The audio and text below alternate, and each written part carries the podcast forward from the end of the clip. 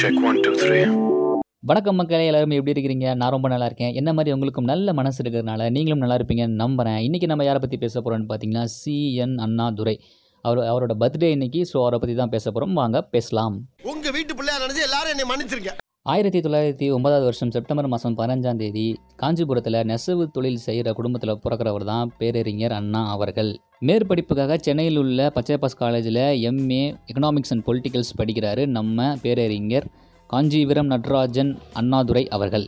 என்னதான் வாத்தியார் வேலை செஞ்சிருந்தாலும் நீதி கட்சி மேலுள்ள ஈர்ப்புனால அந்த கட்சியில் போய் சேர்ந்து தன்னைத்தானே ஒரு சிறந்த பேச்சாளராக செதுக்கிக்கிறாரு நம்ம அண்ணாதுரை அவர்கள். அப்புறம் விடுதலை பத்திரிகையில் சேர்ந்து சமூகம் அரசியல் கடவுள் மறுப்பு புராண மறுப்பு அப்படிலாம் பேசிகிட்டு இருந்த நம்ம அறிஞர் அண்ணாதுரை அவர்களுக்கு பெரியாரோட நட்பு கிடைச்ச உடனே பெரியாரை தன்னோட குருவாக ஏற்றுக்கிறாரு ஆரம்பத்தில் திக கட்சியில் இருந்தாலும் கூட பெரியோரோடு ஏற்பட்ட சில கருத்து வேறுபாடுகளால் திராவிட முன்னேற்ற கழகம் திமுக அப்படிங்கிற ஒரு கட்சியை ஆரம்பிக்கிறார். சின்ன பூனைக்கு சின்ன கதவு பெரிய பூனைக்கு பெரிய கதவு உங்கள் பேச்சே வேணாம் கிளம்புன்னு இந்தி திணிப்பை அப்போவே ரொம்ப தீவிரமாக எதிர்த்தவர் தான் பேரறிஞர் அண்ணா அவர்கள்.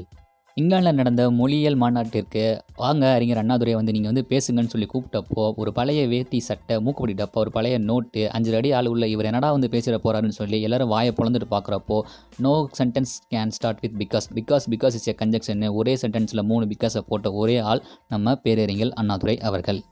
வெறும் ஏழ்நூறு நாட்கள் தான் சிஎம் பதவியில் இருந்தாலும் அவர் மக்களுக்காக பண்ண விஷயம் ரொம்ப அதிகம்.